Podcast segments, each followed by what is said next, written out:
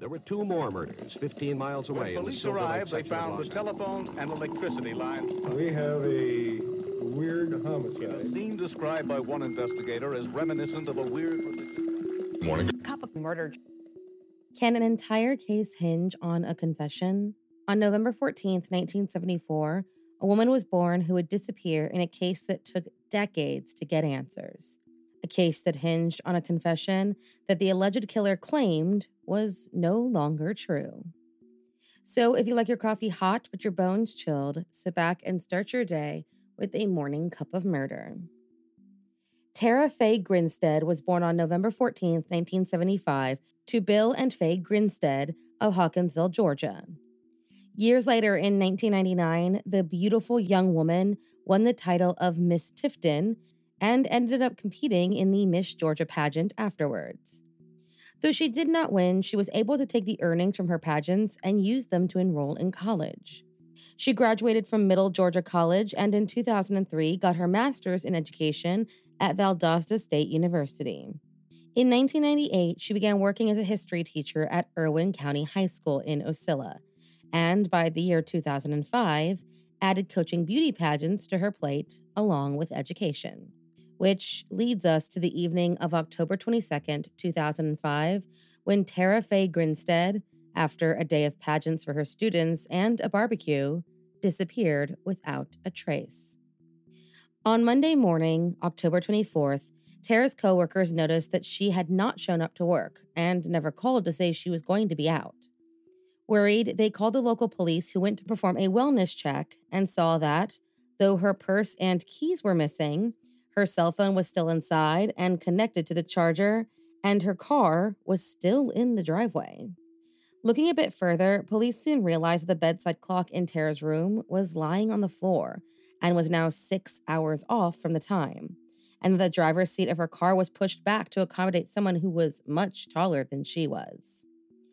Even stranger was the envelope sitting on the dashboard with $100 in cash inside.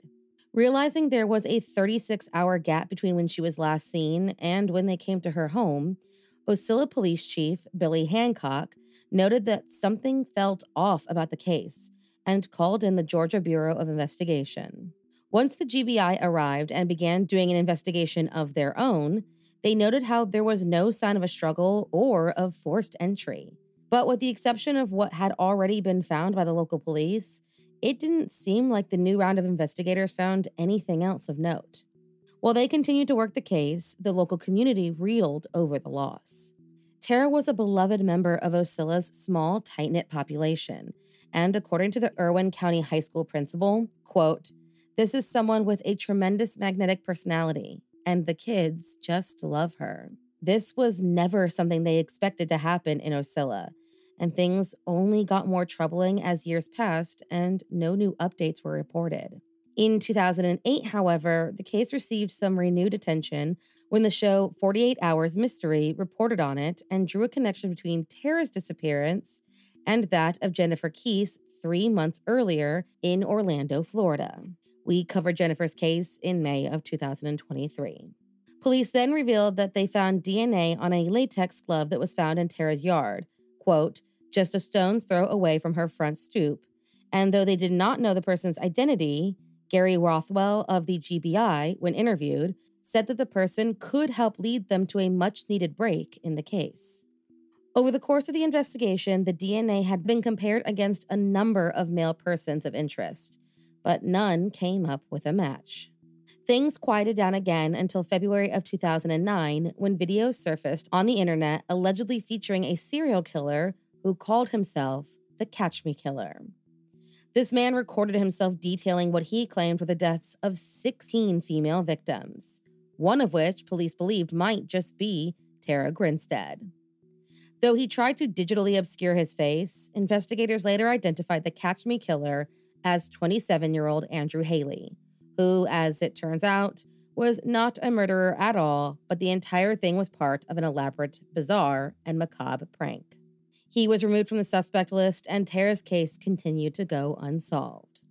She was legally declared dead in 2010, and leads continued to pour in on a weekly basis. In 2009, the Irwin County Sheriff got a tip telling them to search a bridge near Reedy Creek, though the dive team found nothing. In 2015, law enforcement searched a pond in Ben Hill County and, again, came up empty-handed. And in the fall of that same year, a true crime podcast, Up and Vanished, began and has been credited by both officials and the media for helping shed new light on the case and reignite interest. Then, finally, on February 23, 2017, the GBI announced that a tip led to the arrest of a man named Ryan Alexander Duke in connection to Tara Grinstead's disappearance and, likely, her murder. According to the warrants, they believed Ryan, who attended Irwin County High School, burglarized Tara's home, and she caught him in the act. To avoid identification, he strangled the teacher to death and took her body out of the home. Charged with 6 counts, including Tara's murder, on February 28th, the GBI searched the Ben Hill County pecan farm for remains, and though they did not say it at the time, it was later revealed that they walked away from the orchard with human bone fragments. Then, in March of 2017, a second man, Bo Dukes, was charged with helping conceal Tara's body. He and Ryan were high school classmates, and that pecan farm that they searched belonged to his uncle, Randy Hudson. According to the sources, all of this came to a head when a former girlfriend of Bo's came to police and spoke about the pecan farm. She said that she and Bo had relationship issues, but that, at some point, he told her that he went to the orchard and assisted in burning a body, and that while he did not actually kill the woman, he knew exactly who did. This, however, wasn't the first time police heard the names Ryan Duke and Bo Dukes. Back in November of 2005, the GBI received a tip about the two friends when another man said that he overheard them talking about killing Tara Grinstead and burning her body in that very orchard that they were now partying in. The tip, for whatever reason, wasn't followed up at that point in time, but it all seemed to catch up to Ryan and Bo regardless. Going from years of questions to 2 arrests in rapid succession, everyone was shocked by the sudden shift in Tara's case, especially her family, considering that Tara's sister, Anita Gaddis, said she knew Bo Dukes' family for years and never once connected him to the case. In August of 2017, a grand jury filed 4 new charges against Bo, 2 counts of making false statement, 1 of hindering apprehension of a criminal, and 1 of concealing the death of another, after learning that he lied to the GBI officials who interviewed him back in 2016. Though things continued to progress, shortly after the Irwin County judge, Melanie Cross, issued a gag order in hopes that it could protect their rights to a fair trial. But after multiple television stations challenged it in court, she relaxed it a bit, but still, quote, restricted public comment by anyone working with the prosecution or defense, court staff, and current and former police officers on the case. Fighting that once again, the order was tossed out completely in March of 2018. Just in time for a leaked confession to pop up on the internet that December outlining the interview between Ryan and the GBI, in which he said he killed Tara Grinstead and helped to bury the body. While investigators tried to track down who leaked the information, Bo Dukes was ordered back to federal prison for charges on a separate case, but before he could turn himself in, he was charged with sexually assaulting 2 women in Houston County. Leading police on a 4-day manhunt, he was finally taken into custody after hiding out at a relative's home in Irwin County.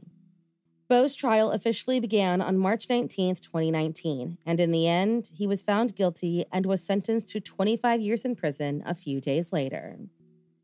Ryan Duke, though initially scheduled to enter the courtroom that April, had to wait until May 2022 after his lawyers argued that they were unconstitutionally denied funds for experts to testify on his behalf.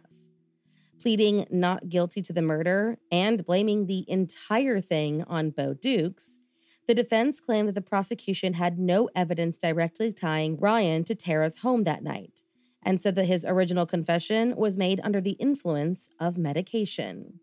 On the 4th day of his trial, the jury heard the confession that Ryan made back in 2017, and were shown the video of him leading police to the pecan orchard where they allegedly burned and dumped Tara's remains. Taking the stand was the GBI agent who taped the confession, Jason Schodel, who helped walk them through the video in which Ryan could be heard saying, quote, I was stealing from her purse and she snuck up on me. She snuck up on me and I hit her. It was reactionary. I ran. I didn't know what else to do. He said that he was on drugs that night and did not remember exactly how he killed her, but that he did know that he left the house in a panic and brought her body with him. Countering the damning videos, the defense claimed that Ryan was on pain pills when the confession was taken and was not in his right mind. Then came Ashley Hinkle, a forensic biologist with the state crime lab, who testified that she swabbed that glove found in Tara's backyard back in June of 2015, and, according to the prosecution, it came back as a match for Ryan Duke. The defense, however, argued the validity of the reports and tests, while anthropologist Dr. Ashley Gooding took the stand and detailed the 20 bone fragments found at the orchard and how they came from a finger, teeth, and cranium bones. Still claiming that it was Bo who actually killed Tara Grinstead, Ryan himself took the stand and, questioned by the defense, claimed that he first met Bo during his senior year of high school, but that he began seeing him more often after he was discharged from the Army after going AWOL. He said that Bo stayed in the bedroom of their trailer that they rented in Fitzgerald, and when the defense asked about the increased use of drugs and alcohol, he claimed that he was, quote, passed out after a night of drinking just before Tara's alleged time of death. He said that a, quote, panicked Bo Dukes woke him up the next morning and told him that he killed Tara, and after initially not believing his friend, changed his opinion when Bo handed over her wallet and driver's license. He recognized her immediately as one of the teachers at their former high school and said he drove to Ocilla in an unsuccessful attempt to return the wallet. Leaving Bo behind as he did so, when he returned later that day, his friend said that he would show him where Tara's body was. They drove to the pecan orchard, owned by one of Bo's relatives, and still believing that this all might be one big joke, realization came crashing down when Ryan was walked right up to the teacher's body. He then helped Bo load up some wood into his truck, moved her body, and then placed her onto a pile of wood. While they lit the blaze, Ryan said Bo seemed, quote, almost excited, cheerful. He said that this was the last time he saw Tara Grinstead's body, and though he did help to conceal it, scared of Bo, he claimed that he played no part in the actual murder. They returned to the orchard 2 times. Once when the ashes dwindled and looked like nothing more than an abandoned campfire, and a second time for a party in November of 2005. When asked about his confession, Ryan said that he decided to take the blame because he didn't think Bo Dukes would tell the truth. The prosecution used this inconsistency to try and prove that Ryan Duke was capable of lying, and hinged most of their case on the fact that he, when questioned, confessed to being the killer. On May 20th, 2022, Ryan Alexander Duke was found not guilty of murder, aggravated assault, and burglary, but was found guilty of concealing a death. 3 days later, a judge sentenced him to the maximum sentence possible, 10 years behind bars and immediate eligibility for parole. Prosecutors at the time said they had no intention of filing any murder charges against Bo Dukes. They believe wholeheartedly that Ryan Duke is the killer, and that justice for Tara Grinstead and her family was not adequately served. Ryan Duke was denied parole in June of 2023, meaning he will not be released until February of 2027. And while all of that was going down, Ben Hill County decided to charge him with 6 new counts of concealing the death of another, hindering apprehension or punishment of a criminal, 2 counts of concealment of facts, and 2 counts of tampering with evidence. With Bo facing 4 similar counts in a separate indictment, Ryan's lawyers argue that all of the charges should be thrown out since they are all past the statute of limitations. Prosecutors, however, claim they did not have probable cause to arrest the men until 2017, meaning they are well within their time frame for charges. The dispute is ongoing, and this is the last update that I could find on the case. Thank you for joining me in my morning cup of murder. Please join me again tomorrow to hear what terrible thing happened on November 15th. Don't forget to rate and subscribe and let me know how you like it.